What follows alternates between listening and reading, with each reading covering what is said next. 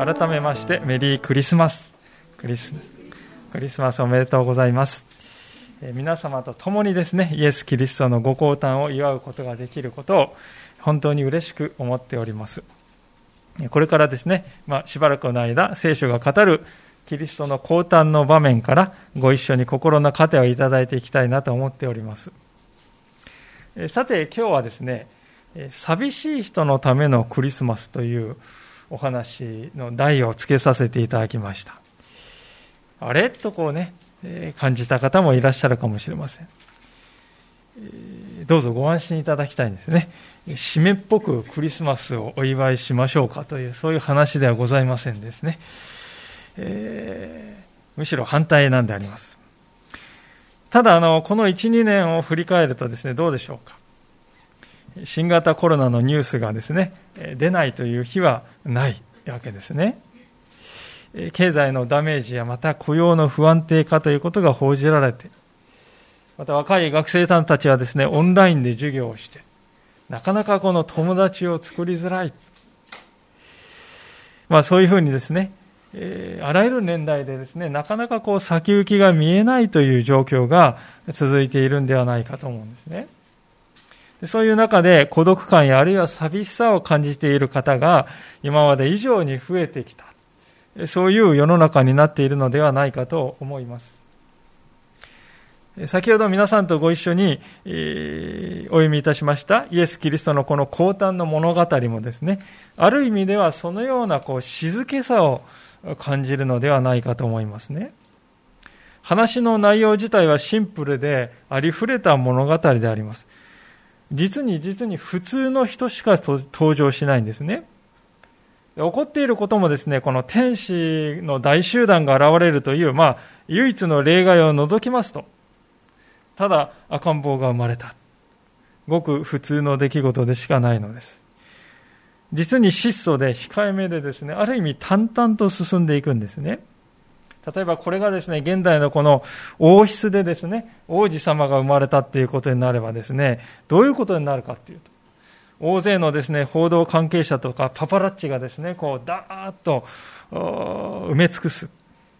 そしてまた通りにはですね、旗を振りながらですね、喜びを表そうとですね、何千人の観衆がですね、通りを埋め尽くす。まあ、そんな光景を私たちは見るわけですけれども、しかしそんな人々は、誰一人いない。むしろ、このお話を見るとですね、誰も注目していないんですよ。誰も特別扱いしていません。誰もこの時に起こっていることの意味を知らないんですね。そういうふうにしてキリストは生まれたんです。ただ唯一例外だったのは郊外にいた羊飼いたちだけ。彼らだけは知っていた。つまり、聖書はですね、イエス・キリストという方は、誰からも注目してもらえない人々の王様としてお生まれになったんだということを語っているんです。ですから、今日、寂しい人の人のためのクリスマスとこう題をつけました。実際、キリストの誕生というのはそうだったんであります。物語はこのイエスの父のヨセフとマリアが旅をしているところから始まるんですね。当時の世界を支配していたのはあの有名なローマ帝国でありました。で、ローマ帝国の初代の皇帝になったのがアウグストゥスというですね、えー、人であります。で、このアウグストゥス、えー、というですね、皇帝は自分のことを神と称して、えー、権威を主張いたしました。そして、全世界をですね、意のままにこう、指一本で操る、そういう力を、絶大な権力を持っておりました。で、その絶大な権力が一番現れるのがですね、どういう時かっていうと、まあもちろん戦争もそうなんですけれども、平和な時に現れるのはですね、この、まさにこの人口調査の時なんですね。この人口調査はですね、人数が何人っていうのを数えるのが目的でやってるわけじゃないんですよ、皆さん。税金を取り立てるために、基礎資料を作るためにやっているわけですね。ちなみにあの新型コロナが厳しかった去年ですね、日本政府は国民全員にですね、給付金を配りましたね。で、給付金の手続きがちょっとややこしいと。一部でこの苦情も出たわけでありますが、基本的にはね、でもお金がもらえるんですからね。まあ、あんまりこの大きな文句っていうのは出なかったんだと思うんですね。しかし、皆さんどうでしょうか？お金を取るために手続きをしろと。大変な手続きをしろと言われたらですね、しかも、それは何日もかけて故郷に、今みたいにですね、車や新幹線ない時代、牛や馬に乗ってですね、えー、ちらおちらと行く。野宿しながら、そうやって故郷に帰る必要がある。しかも、妊娠中であろうが何だろうが一切例外は認めない。強制的にやらないといけないと言われたらですね、どうでしょうか、皆さん。現代でこういうことをやったらですね、えー、政府が倒れるかもしれない。えー、そう思うんですね。しかし、ヨセフとマリアがしなければならなかったことはまさにそういうことなんです。たくさんの税金をむしり取られるために自腹で登録に生かされるんですよ。何のメリットもないです、はっきり言って。でも、やらないと、ね、命が危ういと。お尋ね者になってしまうという、そういう状況であります。で、ローマ帝国はそれをですね、指一本でですね、なす力、ローマ皇帝は持っていたんですね。どれだけ絶大な権を持っていたかということがね、想像つくんではないかと思うんですね。で、このヨセフとマリアも例外なくですね、従う以外の選択肢っていうのはないわけであります。ですから、キリストの父と母と言いながら、運命に翻弄されているんではないかと、そう感じるかもしれませんね。しかし実はこのことの背後には、神のご計画があったということなんです。それはどういうことかというと、救い主はベツレヘムで生まれるという予言がですね、旧約聖書に何百年も前にもうなされていたんですね。そのために、着せずして2人はですね、この人口調査をしないといけないという命令によってですね、ヨセフのふるさとであるベツレヘムに向かうことになったんですね。もちろん彼らはそのことを意識してはいなかったでしょう。周りの人々だってそうですね、あの2人は救い主を生むから今からベツレヘムに行くんだ。そんなこと誰も知らない。誰一人意識していない。でも歴史の舞台裏をですね、見ると、舞台監督である神様が全てをこう導いている姿というのが垣間見えるんですね。絶対権力者の神と自分を称するような皇帝でさえも例外ではないんですよ。神は地上で最強の権力者も用いて救い主をベツレヘムで生まれさせる。そのために用いることができるんだよと聖書は語っているのであります。でこのことは私たちにですね、こう、勇気を与えてくれるんではないかと思うんです。時に私たちもどうでしょうか？自分でですね、どうすることもできないこの何らかのこう力というものにね、押し流されて、まあそれは会社の上司であったり、あるいは友人であったり、親であったりね、兄弟であったり、あるいは経済であったり、え、この新型コロナの恐れであったり、まあいろいろな力があると思いますけど、そういうものにこう押し流されて、なすすべもなく私は漂っているとそう感じられるような瞬間があるいはあるんではないかと思うんです。で、そういう時は無力感を感じなんでこんなことやっているのか自分は一体何をやっているのかとね虚脱感を感じるそういう気分になるかもしれません。でも恐れないようにしたいんですね。全世界を支配している皇帝さえも神というお方のこの手のひらの上にあるんだと聖書は語っています。もちろんアウグスス本人は自分が手のひらにあるなんてことは意識もしていませんけれども、意識してようがいまいが、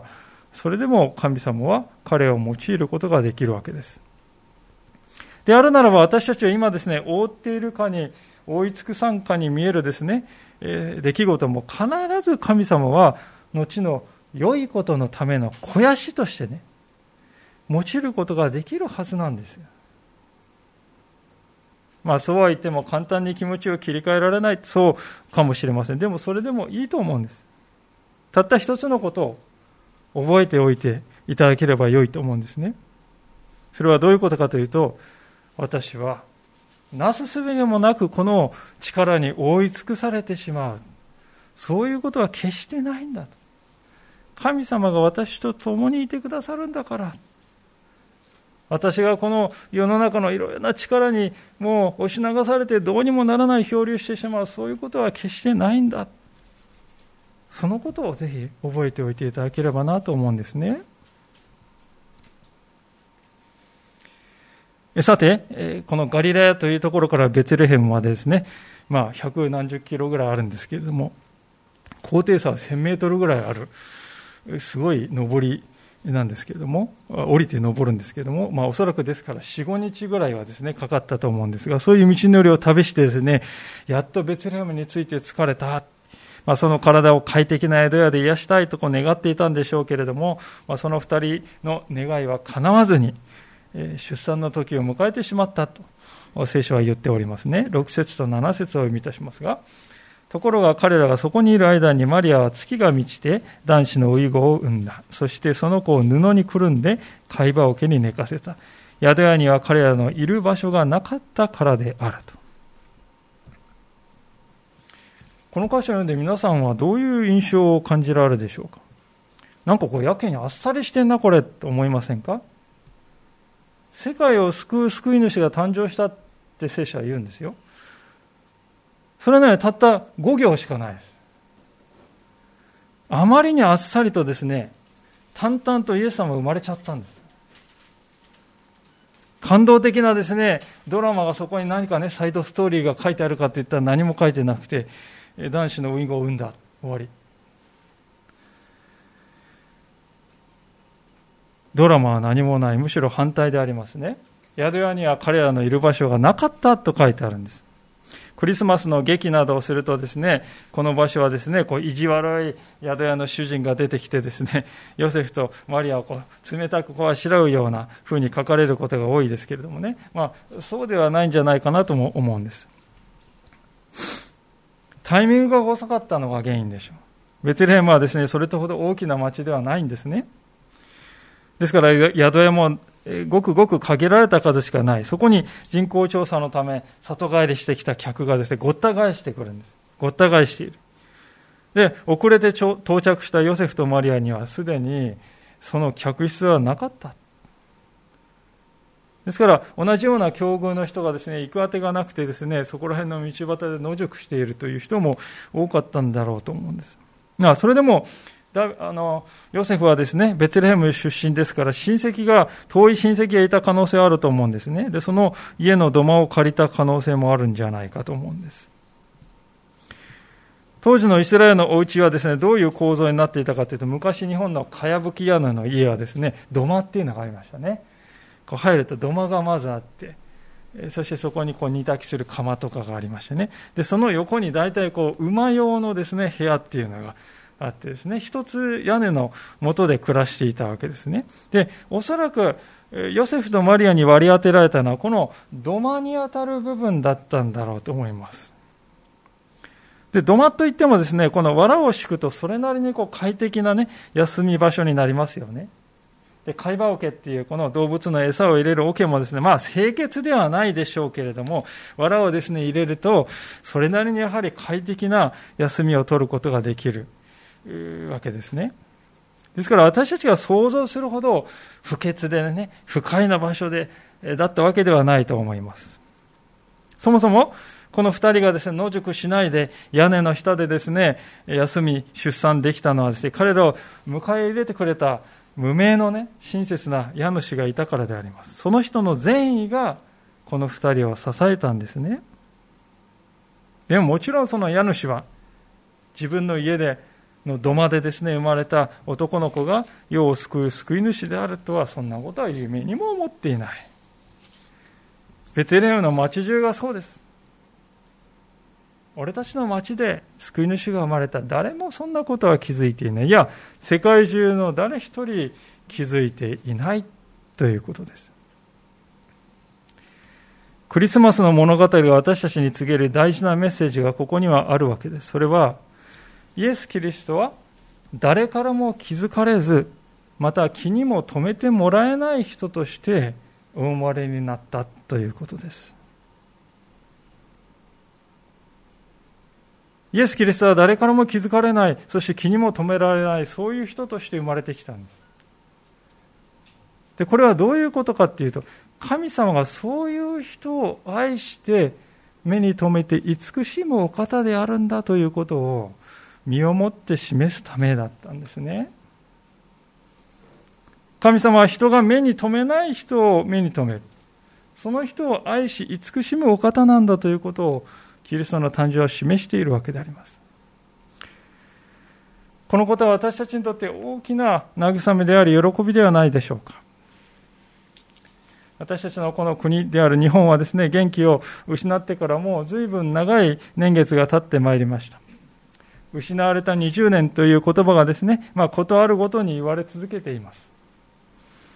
今の若い方々は日本が良かった時代というのを一度も見たことがないままに成長してきた。そして自己責任だよとこう言われ続けてきた。そのそうやって大きくなってきたので、他のですね、どの世代よりも将来、日本の将来、自分の将来に対して悲観的な思いを持っているという調査が出ていますね。ただ、そういうですね、えことはさること、そういうこともさることながら、一番大きな問題はですね、この国がどうでしょう、無関心の国になっていることではないかなと思うんです。確かに、世界でも有数の清潔な国です。有数の礼儀正しさがあります。有数のこの秩序だった社会があります。私たちもそれを誇りに思っていると思います。その一方でどうでしょうか。調査をするとですね、道端で困っている人がいたときに声をかけて助ける人の割合は世界で一番低い。お腹の大きいですね、妊婦がいたときにその妊婦を助ける人の割合も世界一低いとこう言われています。実際私もですね、個人的にこんな経験をしたことがあるんですね。まあ、だいぶ前の何年か、5、6年前だったと思うんですが、車をこう運転していましたらですね、反対車線の道端に自転車がこう倒れているんですね。仰向けになっている女性がこういました。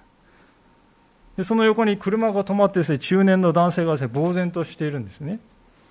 明らかに車と自動車が衝突したんだなとこう思いました。で私は窓を開けて大丈夫ですか？と叫んだらですね、向こうから大丈夫じゃないですって帰ってきてですね、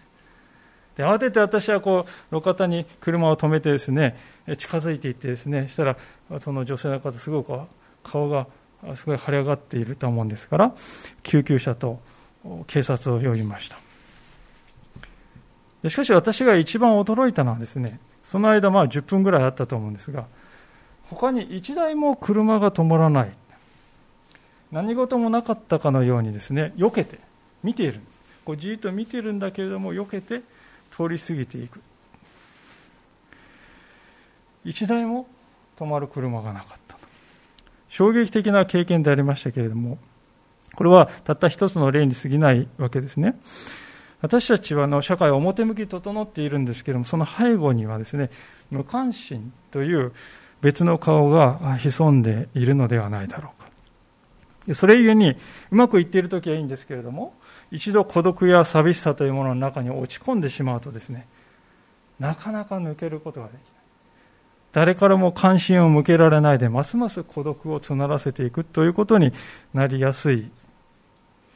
でそういうですね、断絶というものがですね、あちらこちらで起きているんではないかと思うんですね。過去に私たち自身も時にそういうこの断絶というものを味わっってこう心に苦しさを感じている感じることがあるんではないでしょうか。だからこそ私たちはイエス様はこのベツレヘムという小さな町で誰からも注目されずに生まれたということに注目したいんであります。イエス・キリストはまさにそういう無関心の真っ只中にある人の友となるためにこの世に来てくださった。誰からも注目されなかったこの誕生のシーンはまさにそのことを象徴しているのではないでしょうか。実際このことはですね、今日の箇所の後半で羊飼いたちが登場することで、より一層鮮やかに示されていくことになるんでありますが、8節をお読みいたします。さてその地方で羊飼いたちが野宿をしながら羊の群れの予番をしていた。まあ、野宿しているわけですから、外なんですね。で、場所はベツレヘムの町からだいぶこう離れた外れでですね。で、夜であります。おそらく焚き火をですね、起こして、交代でですね、え、羊の群れに襲いかかってくる獣はいないだろうかと。交代で寝ないでですね、番をする。そういう羊飼いたちがこういたわけですね。で、物音はですね、時々燃える木がパチンとこうですね、弾ける、そういう音だけ。で、遠くを見るとですね、ベツレヘムの村が見えて、家々にですね、明かりが灯っているのが見える、かすかに見える。でもその町の人たちはですね、誰一人この羊飼いたちに気を止める人なんていない。そんな人いる、いたかねそういう状況ですね。どうでしょうか？似ているんではないかと。人々でですね、ごった返しているですね、ベツレヘムの町にいることはいるんですけれども、人気がなく、ただ動物の物音だけがする土間で眠っているイエス様。そしてそんな町を遠くに見ながらも、やはり人気のない郊外で羊たちだけと共に横になっている羊飼い。この両者のイメージ、このイエス様とこの羊飼いのイメージっていうのはですね、不思議なほど重なるなと思うんですね。まるでこう聖書はですね、このイエスという方は羊飼いの王として生まれてきたと言いたいかのようなね、そんなこう似た面があるなと思うんです。で、実際それはですね、他でもない、この羊飼いたちに天使が現れるということによって、証明されていくことになるんですね。9節のところからお読みしますが、すると主の使いが彼らのところにいて、主の栄光が周りを照らしたので、彼らは非常に恐れた。見つかいは彼らに言った。恐れることはありません。見なさい。私はこの民全体に与えられる大きな喜びを告げ知らせます。今日、ダビデの町であなた方のために救い主がお生まれになりました。この方こそ主キリストです。あなた方は布にくるまって貝羽桶に寝ている緑子を見つけます。それがあなた方のための印です。すると突然その見つかりと一緒におびただしい数の天の軍勢が現れて神を賛美した。意図高きところで栄光が神にあるように、地の上で平和が御心にかなう人々にあるように。率直に言ってですね、この、ここに書かれている出来事は、まあ、現代的な感覚、理性的感覚からすると戸惑いを感じられるかもしれませんね。なんかこう、おとぎ話のようなね、そういうふうに感じられる。でも皆さんどうでしょうか？もし神の御子が人となって世に降りてきてくださったというそういう出来事が本当なんだよって証明しようとしたらねその天から天使たちが降りてきて姿を現すというこの稀な出来事が一番効果的だと思いませんか？神の御子が人となって来て降りてきてくださったよ。天使がですね天から降りてきてくださったよって見れば分かる、一番効果的なやり方じゃないかと思うんです。でもしこの天使がいなかったらですね誰一人ですね神が人となってお生まれになりましたなんて口頭向けな話だってどこにそんな証拠あるんですか？で終わっちゃうと思うんですね。実際羊飼いたちはこの天使が現れるという、まあ、ある意味超自然的な出来事があったのでああ神が人となってお生まれになるこの超自然的な出来事をそうかもしれないそうなんだって信じられたんですよでもこの羊飼いたちが選ばれたのは彼らがですね、社会的地位、高い地位を持っていたからでも、特段優れていた、優れた人たちだったからでもないですね。むしろ逆で。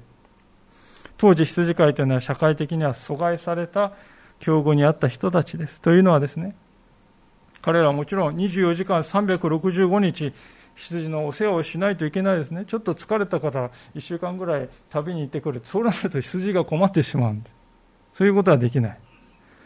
24時間365日羊と一緒に行動して羊の世話をし続けている。ですから当時いろいろこの社会的な決まりがありましたけどね。それをきっちり守れないんですよ。この人たちは。でもちろん、若い頃から羊の世話をしてきたから専門的な高度な教育を受ける機会もないんですね。ですから当時のこの立法学者とかパリサイ人というエリートから見ると、あの人たちは無学で、そやな人々だよね。見下されていたんです。ですから裁判が起こるとですね、羊飼いたちがですね、来て、私は見ましたって言っても、お前のような羊飼いの言うことは聞けない。証拠として認められない。羊飼いは証人としては認めない。そういうふうな扱いも受けていた。社会はですから彼らを阻害し、無関心であったということです。ところが天使は、そういう彼らに言うんですね。私はこの民全体のに与えられる大きな喜びを告げ知らせに来たんだ。この民全体に知らされることをあなた方に私は伝えに来たんだっていうんですね。天使は民全体、民全体っていうのは人類ということです。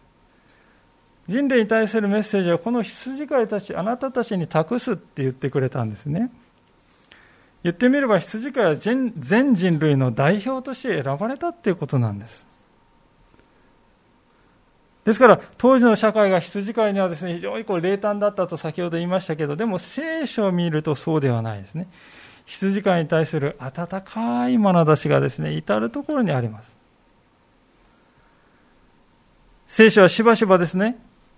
弱くて迷いやすい私たち人間を神様が愛して慈しんでくださる。そういう神様の姿をですね、羊のことをですね、本当に優しくケアする羊飼いの姿に例えているんです。私は、だからこそこの羊飼いたちがイエス・キリストの誕生という知らせを人類の代表として受け取る人に選ばれたんではないかと思うんですね。その彼らに天使は告げるわけであります。あなた方のために救い主がお生まれになりましたって言うんですね。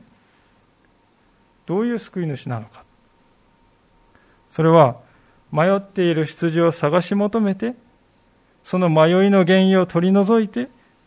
そして安息の地へ連れ戻す羊飼いのような救い主だということではないでしょうか。皆さん、私たち人間はですね、ある意味では皆旅人のような存在ではないでしょうか。しかも、ただ旅人だっていうんではなくて、さまよっている旅人ではないかと思います。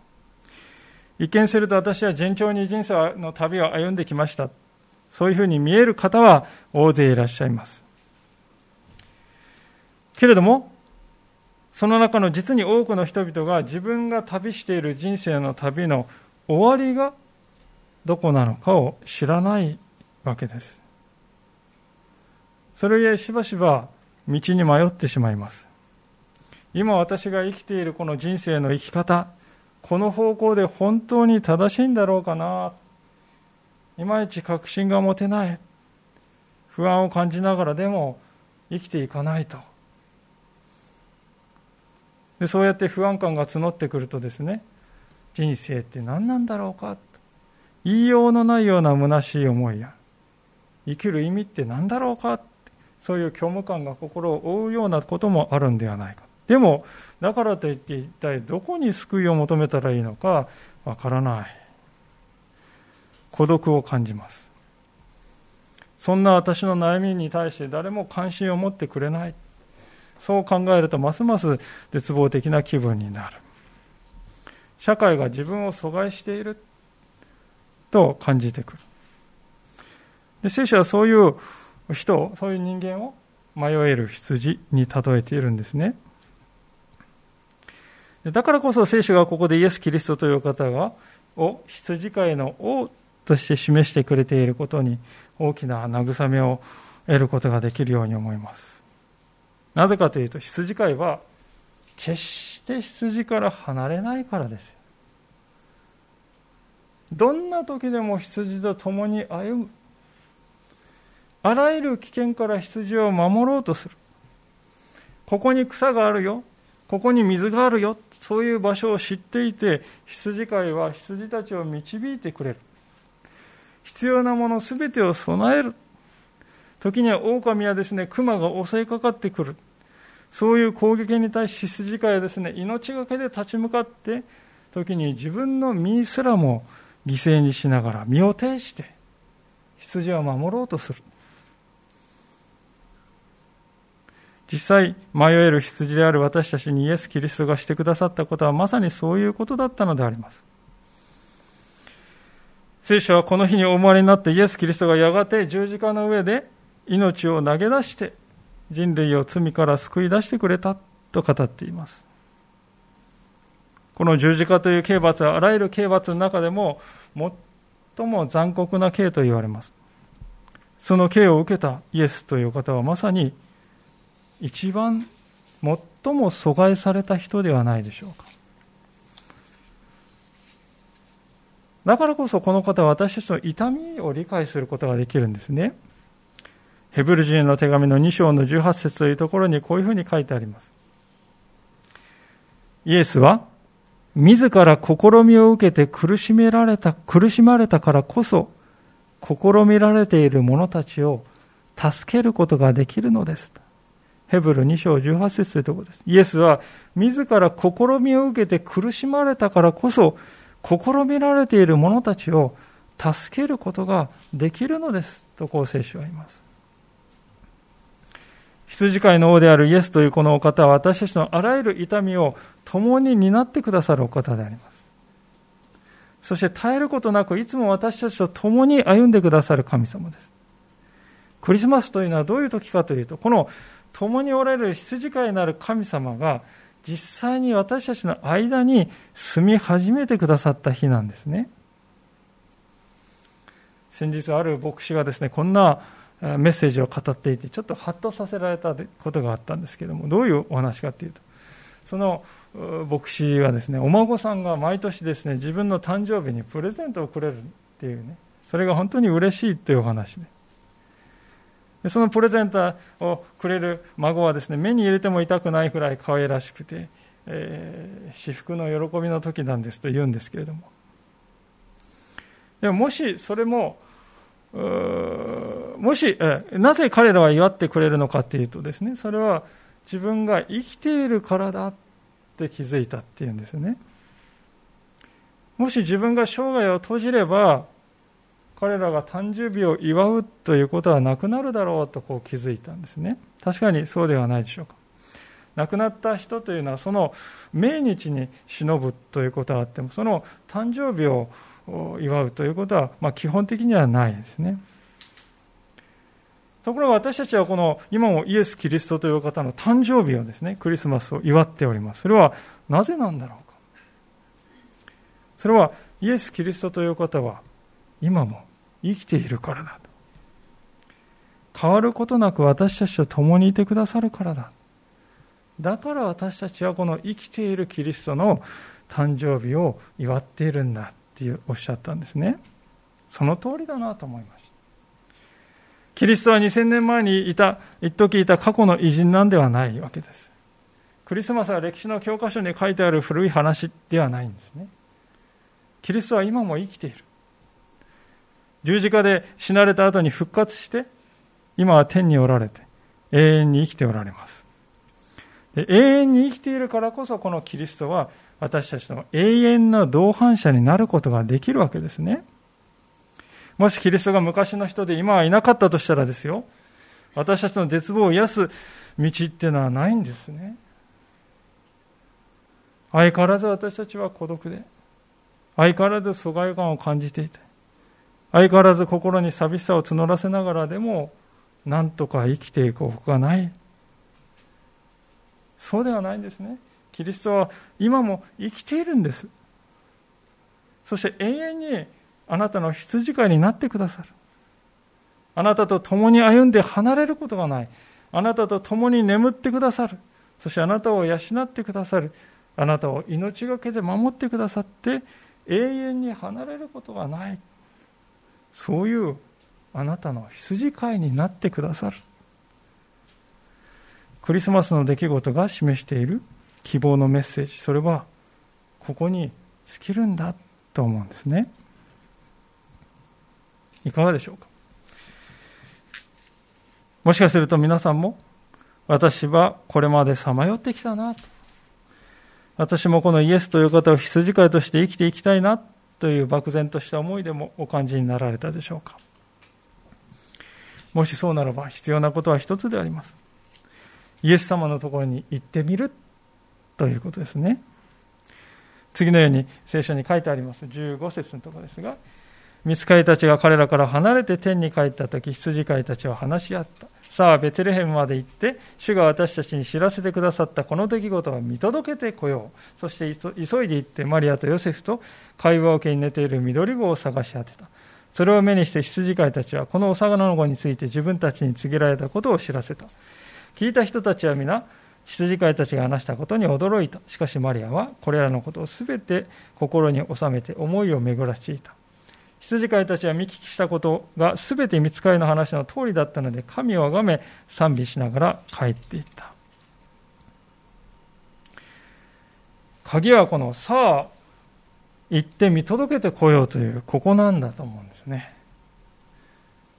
開かれた素直な心でイエス様に近づいてみようかと近づいていこうとする。すると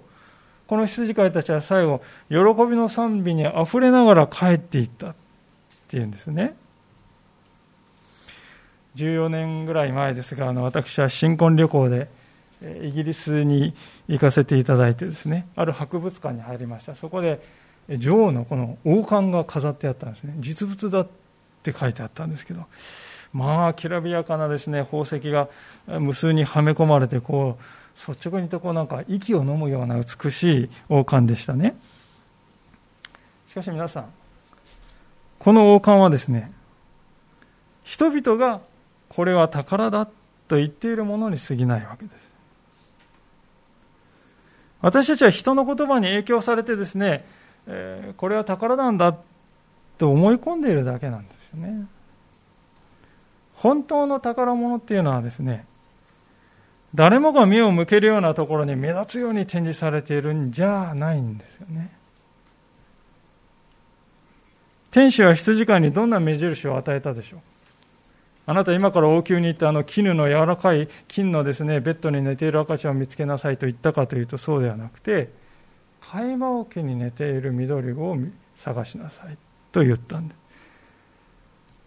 何の飾り気もない。動物たちが餌を入れるために使うその石の質素な会話をまあ率直に言ってそんなところに赤ちゃんを乗せる人なんて誰もいないですね。普通は。ですから分かるんです。これが目印だよ。そこがあなたの探すべきところだよ。と天使は言ったんですね。いかがでしょう。もしかすると私たちは間違ったところに宝を探し求めてきたのではないだろうか。真の宝は人々が見向きもしないところにあるんだ。聖書は語るんです。羊飼いたちはそれを聞いてですねいやそんな会話芸に羊飼いなんてバカな話って言わなかったんですね。すぐに立ち上がって見に行きました。そして天使が言った通りだったね。あの話は本当だったんだよ。本当に私たちと共に永遠に歩んでくれる永遠の羊飼いが来てくださったんだ。永遠の救い主が来てくださったんだ。そのことを知って喜びにあふれて家路についていきました。今日、この場所に来てくださったお一人お一人にも神様は語りかけておられます。このクリスマス、それはあなたの救いのためにイエス・キリストが来てくださった。あなたの羊飼い、永遠の羊飼いになるために、イエス・キリストが来てくださったそういう日です。ぜひ皆さんもこの宝を受け取って、家路に書いてついていただきたいなと思います。心からそう願います。今、心を沈めながらご一緒に短く祈りの時を持ちたいと思います。